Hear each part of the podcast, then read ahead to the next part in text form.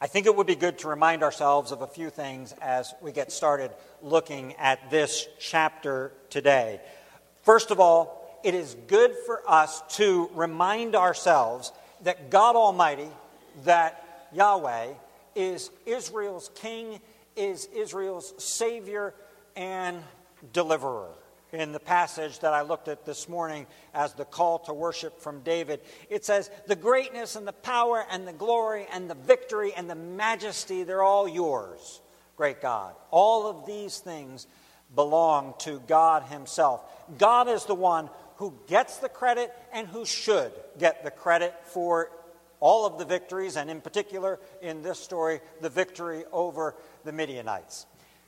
And God was pleased to use, in that process, the flawed and man of mustard seed-like faith, Gideon, to accomplish this victory that we have described for us.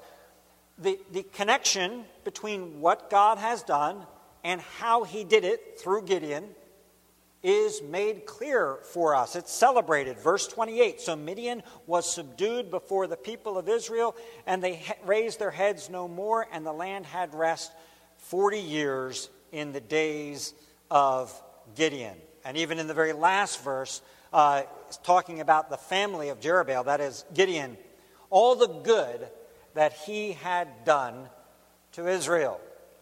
God used Gideon.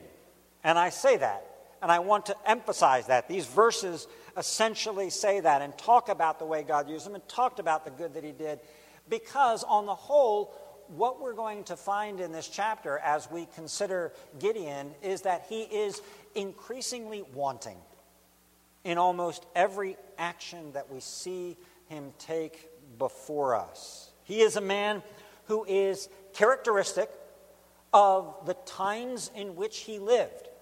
And don't forget the very last verse of the book of Judges that describes the times in which he lived. In those days, there was no king in Israel, and everyone did what was right in his own eyes.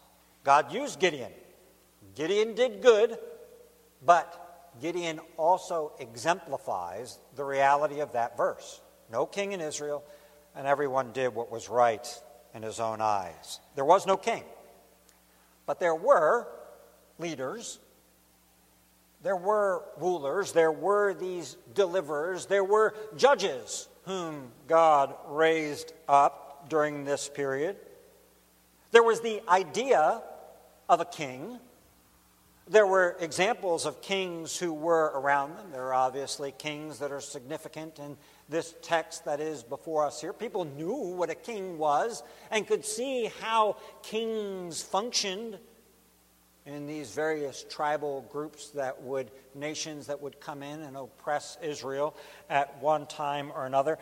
And there was even, what we can see in this passage today, there was even the desire for a king-like kind of person, some kind of dynastic leadership that would perhaps unify the increasingly fractious tribes of Israel, that would perhaps give them a, a sense of camaraderie, a, a person around whom they could rally, a person and whose children could secure them together and lead to a greater identity and continuity for them.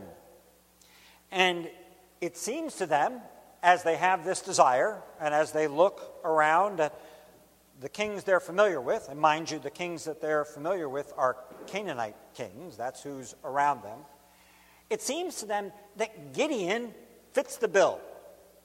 We're looking for someone who he and his family, they'll take care of these things. And so we have then this call to Gideon at the, I think, the heart of this chapter, where the men of Israel, verse twenty-two, said to Gideon, rule over us. A call that is going to morph in the next chapter into reign over us. Let's rule over us here. It'll be reign over us in chapter nine. And so what, what happens in, in Judges is we are forced to, or if you prefer, we are afforded the opportunity to reflect on leadership, to reflect on how one ought to lead the people of God. What are the kind of things that should characterize one whom we ask to rule over us? What kind of leadership do we actually need? And so today, taking that as the heart, this, this desire to rule over us, I want to work through this passage by asking a couple of questions. One, who do we have to lead us? Who, do we, who have we got who could lead us? Secondly, who do we need to lead us? And then third, a question in an attempt to, to kind of bring this home, who ought we to be in light of that, and who do we vote for? So first of all, who have we got? Who do we have to lead us? Now, we're familiar with this. In every, in any election, we find ourselves at some point identifying possible candidates, and we consider people, we consider the, the likelihood of someone not only to be a candidate for a particular office, but whether or not they could be electable. Could they actually win an election and be the person who would serve in an office? And sometimes we feel like there are too many candidates out there, and sometimes we feel like there are too few candidates who are available. And the Israelites, kind of in their situation where they are, look around, and the only candidate who comes to mind for possible dynastic-like, king-like ruler is Gideon. Gideon and his son and his grandson is their idea. But we ask the question, well, okay, if this is the man you've got, if this is your candidate, well, what are you saying about him? What's the character of this man? Who is he as he is revealed to us in the story as a whole and in this chapter in particular? And I said already that who he is, this guy who's been asked to rule over us, is increasingly wanting, lacking in qualities that we'd like to see, in particular in someone who would be a leader, a ruler over God's people. And instead of appearing to grow into the role, you know, you might have, have hope that, okay, this person isn't who we'd like to have now, but perhaps they'll grow into the position a bit. Instead, what we seem to see here is a devolution, a, a devolving of the character of Gideon as he increases in influence within Israel itself. So, so here's a couple of things, three that I want to highlight in particular. In a godly leader, and I'm going to I'm going to give it in a positive and then flip it over. In a godly leader, we would like to see someone who is prudent. We'd like to see someone who acts wisely and judiciously when confronted by any number of problems. But we have Gideon. Now, we've got a number of episodes here, and I, I trust you'll appreciate that I can't go into each of these episodes in perhaps the detail that you might find more interesting. You can think through these on your own. But let me just note here how Gideon is unwise in the actions that we see him taking. So the first thing that we see is this response to Ephraim, and this is a reminder from two weeks ago. So when the Midianites began to flee, then Gideon sent word to the Ephraimites, to Ephraim, and said, cut them off. Cut them off at the river. Don't let them get across the river. And the Ephraimites, the, Ephra- the tribe of Ephraim, does that. They, they cut them off there, and they get two of the commanders. But Ephraim is kind of like, well, that's not quite enough. You know, it seems like we got the short shrift here. You should have called us earlier. We would like to have been, you know, part of the battle. We're Ephraim, after all. Uh, and and we would have liked a bigger role than this. So how do you deal with this if you're Gideon? So Gideon comes to them and, And some, and I think there's a way we can look at this passage and see Gideon at his diplomatic best. He's at his most savvy at this particular moment. He, he kind of acts in a proverbial type way. Answer a fool according to his folly. Okay, Get, Ephraim is kind of being foolish here in what they're saying. Answer a fool according to his folly, or if you prefer, a gentle answer turns away wrath. Perhaps he's acting wisely here in the way that he says, listen, what am I in compared to you? You, you got these guys. You know, these, I might get the kings, but you got the guys who are really the commanders, the really tough guys. You, you got them. What am I compared to you? Well, it may be at his diplomatic best, and I can appreciate that. But at the same time, it seems to me in looking at this that we can also see Gideon being guilty of some false flattery in this and of not kind of revealing what the plan of God had been, because the plan of God wasn't that every tribe should be involved. God was reducing, not increasing, the amount of participants in this particular battle. And, and it really sounds to me like a false humility that is being displayed here by Gideon. It happens to work on the, Ephraim, on the tribe of Ephraim, so that's good, but it seems false. And then we continue on. We see the dealings that he's got with the cities of Succoth and Penuel, both of whom admittedly and clearly acted poorly towards Gideon, basically saying, listen, listen, the Midianites are not defeated yet, and until we see the Midianites defeated, we're not sure who's going to get the upper hand in this battle, so we ain't helping anybody until we see if they're really defeated, because you may lose, and if so, these guys are coming right back in, right behind you. And so they don't want to help Gideon. And Gideon responds in a way that, as we look at it on the whole, it seems to be Gideon responding here not against Canaanites, but Gideon responding against Israel, Israelites, vindictively and disproportionately. So, for example, he says, I'm going to break down the tower in Penuel. But not only does he break down the tower in Penuel, but in verse seventeen, he broke down the tower of Penuel and killed the men of the city in a rage. And then, of course, we have this disturbing episode where he's got the kings of Midian there, and he attempts to have his young son execute them. And uh, we don't have a lot of detail here, but just to imagine the scene that is there and what he's asking his son to do, and then the taunting that he gets back from the kings, it, it's just an ugly scene. And, and so we see a descent, and we, we had some questionable things in the last chapter, and they continue to be a descent here, making Gideon increasingly imprudent, unwise, unjust in the things that he's doing.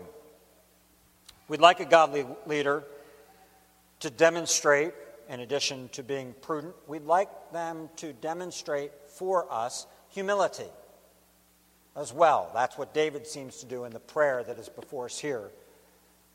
And we're tantalized with a glimmer of hope of maybe Gideon being a humble man when he demurs the calling. In, so I read the calling, rule over us, earlier. When he demurs that in verse twenty-three, Gideon said to them, I will not rule over you, and my son will not rule over you. The Lord will rule over you. And that sounds good to us, right?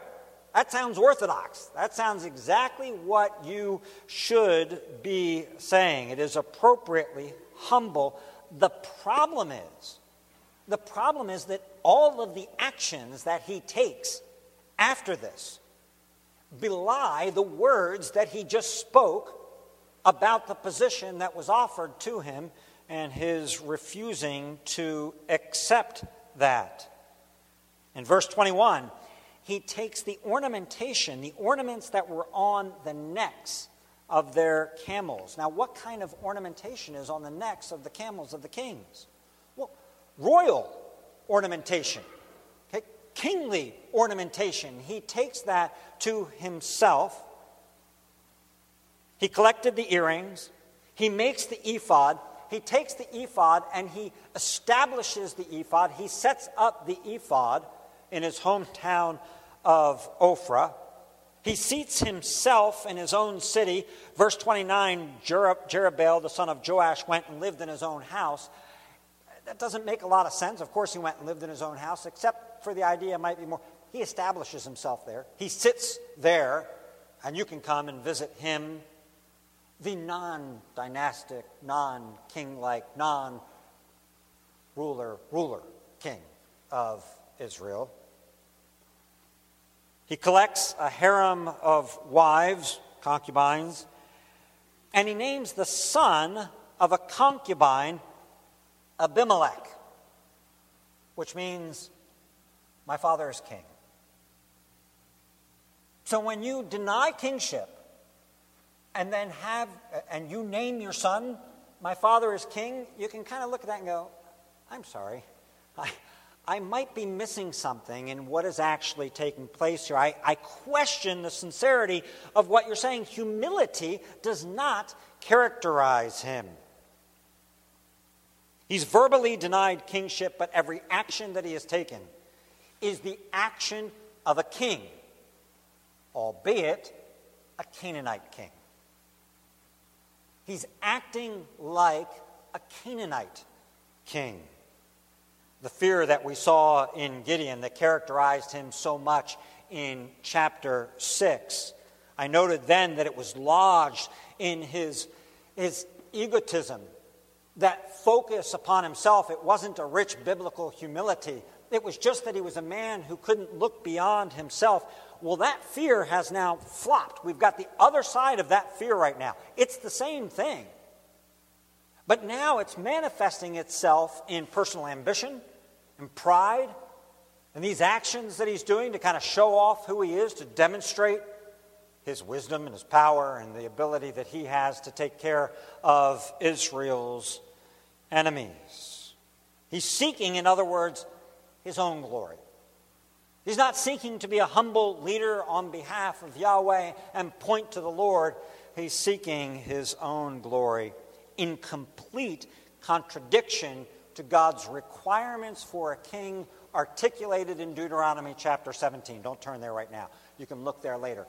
It is almost as if the writer of Judges had Deuteronomy seventeen open in front of him and was ticking off boxes. The boxes say that the king of Israel should not do this, and Gideon does this. And it goes right down through the list to where this man is a man who, contrary to what God says, sets himself up above his brother or his brothers. So we would like a godly leader to be prudent. We'd like one to be humble. Gideon is neither of those things. We'd also like a godly leader to be pure, to be holy, or at least to be growing in purity and holiness. But Gideon seems to be sliding down a slope of decay as opposed to ascending the holy hill of the Lord.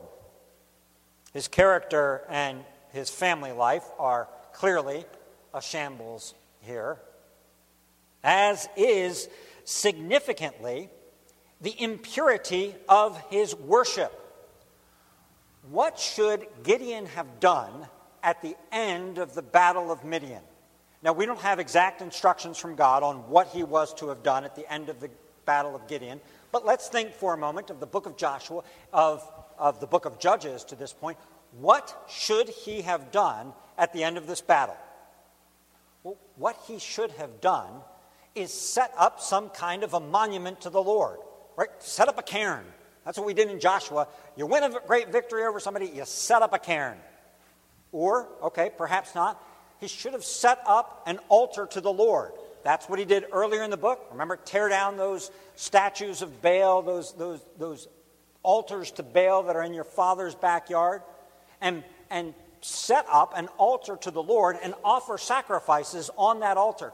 He should have offered sacrifices to the Lord. He should have done something to fulfill what God had said.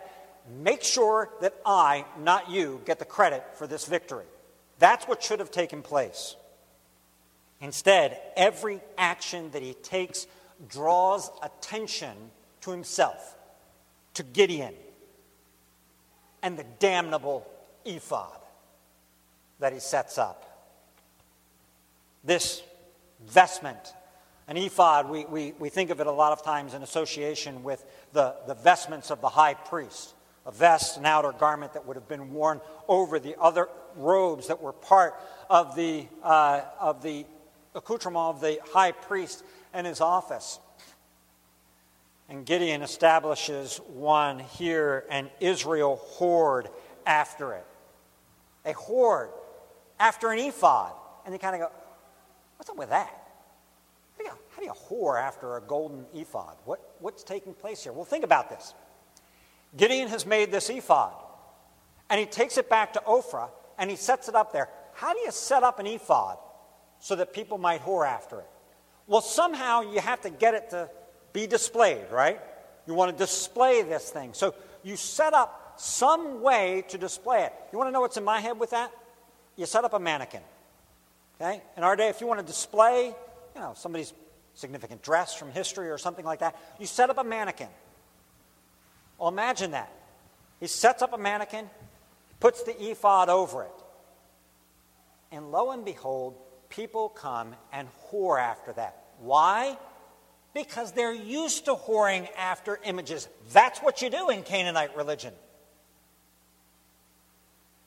And so it becomes a snare to Gideon and to his family and to all of Israel. And if there's any doubt that over time the mannequin takes on personality, personhood, godhood, it becomes deified in and of itself. If there's any doubt, it's removed once Gideon dies. Because once Gideon dies, what we read is that Israel turned again and whored, obviously same idea, after the Baals and made Baal Berith their god. Baal Berith, Baal of the covenant. Baal of the covenant, probably this Baal dressed in the ephod here that Gideon had set up, becomes the object of the worship of the Israelites. And so, in an awful irony, the localized Baal worship of his father becomes, under Gideon, a nationalized form of Baal worship and idolatry. Impurity in worship. And so Gideon may be the leader we've got, but he is an enigma. Trent Butler writes this: Gideon, then the man called to live as a heroic warrior in God's presence, proves an enigma to himself, his nation, and to us. Daniel Block says this: in the person of Gideon, the narrator recognizes the schizophrenic nature of Israel's spiritual personality. On the one hand, she treasures, treasures her call to be God's covenant people. On the other, she cannot resist the allurements of the prevailing Canaanite culture. In death, Baal bests Jerubbaal. Remember that? That was the name that he had been given by, by his father. Let Baal contend with him. Well, Baal contends. And Baal bests him at the death of Gideon as Israel whores after. So if he, if he's the leader we've got, who's the leader we need? Well, inverting, inverting Gideon's example, we need a leader who is prudent, who is humble, who is pure.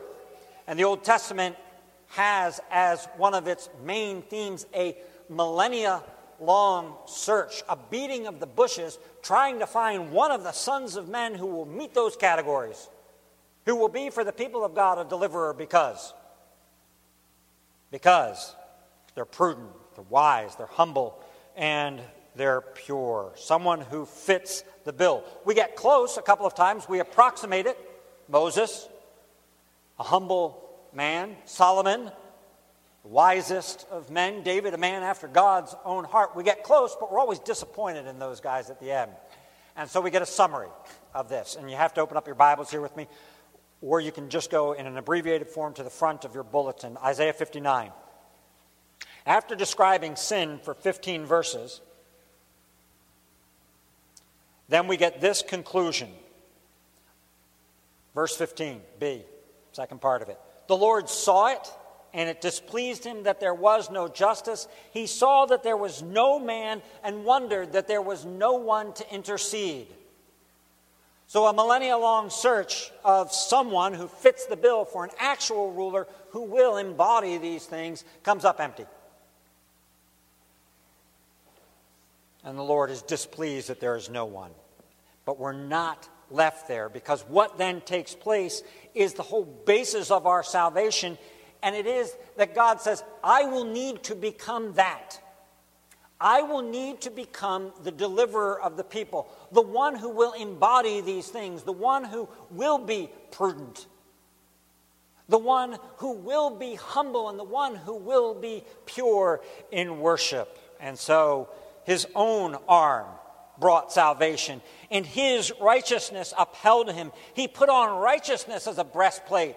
He didn't put on a golden ephod over top of him.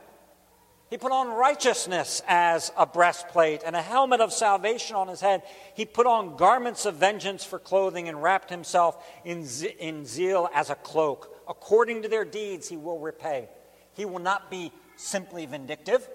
He will not be simply mean-spirited, but he will judge justly, because he will judge us according to the deeds that we have done, and he has perfect knowledge of what those things are. And so they shall fear the name of the Lord from the west and his glory from the rising of the sun. Do you see the difference? He won't exalt his own name. The one who comes in the name of the Lord will exalt the name of the Lord, will exalt the glory of the Lord. And so the Redeemer comes to Zion. The Messiah comes, the Anointed One. Jesus comes, and he comes with prudence. He is able to judge with perfect justice and with mercy. He's able to embrace humility, so that the glory of his Father might be seen. Father, glorify your name. And Jesus embraces purity. Purity in his life, purity in his worship. And so when he is contending, when he's in the lists and battling against Satan, he is able to say, you shall worship the Lord your God, and him only shall you serve. None of this Baal stuff. Only the Lord your God, no matter what you tempt me with. Brothers and sisters, let us understand then the scriptures. Gideon was used by God to accomplish God's will. Gideon had faith in an incredibly bleak and dark time of history. But eventually, Gideon becomes a contrast by which we see the brightness and the clarity of King Jesus. And King Jesus doesn't come and lift up an ephod. He comes and allows himself to be lifted up. And in death, bests Baal, Beelzebub, Satan, the devil. In death, bests him. He is who we need to rule over us. But we've got to take one more step, and I want to take it quickly. The grace of Jesus Christ is not only for us a forgiving grace, it is also gloriously and wondrously transformative. I don't want us to walk away from this with just a binary thing here. Gideon, people bad, Jesus good. Okay, that, that's true. Okay, there is a level in which that is true. But there is more to the story than that, just than just Gideon bad, Jesus good. Because the idea that is embedded in, in, again, going back to Isaiah fifty-nine, is that when this glorious king comes, he's going to be clothed in the Spirit, just like Gideon was clothed in the Spirit, and he will produce offspring that are likewise clothed in the Spirit. At the very beginning of Judges, I said what we need to stop this generational decay that takes place is a son who follows the will of God. And that's what we have in Christ, a son who follows the will of God, who is able to reproduce offspring who are like him, filled with the Spirit of God, and thus able to be conformed unto the image. The answer, you know, you don't look at a story like Gideon and go, all right, well, let's sin the more that grace may abound.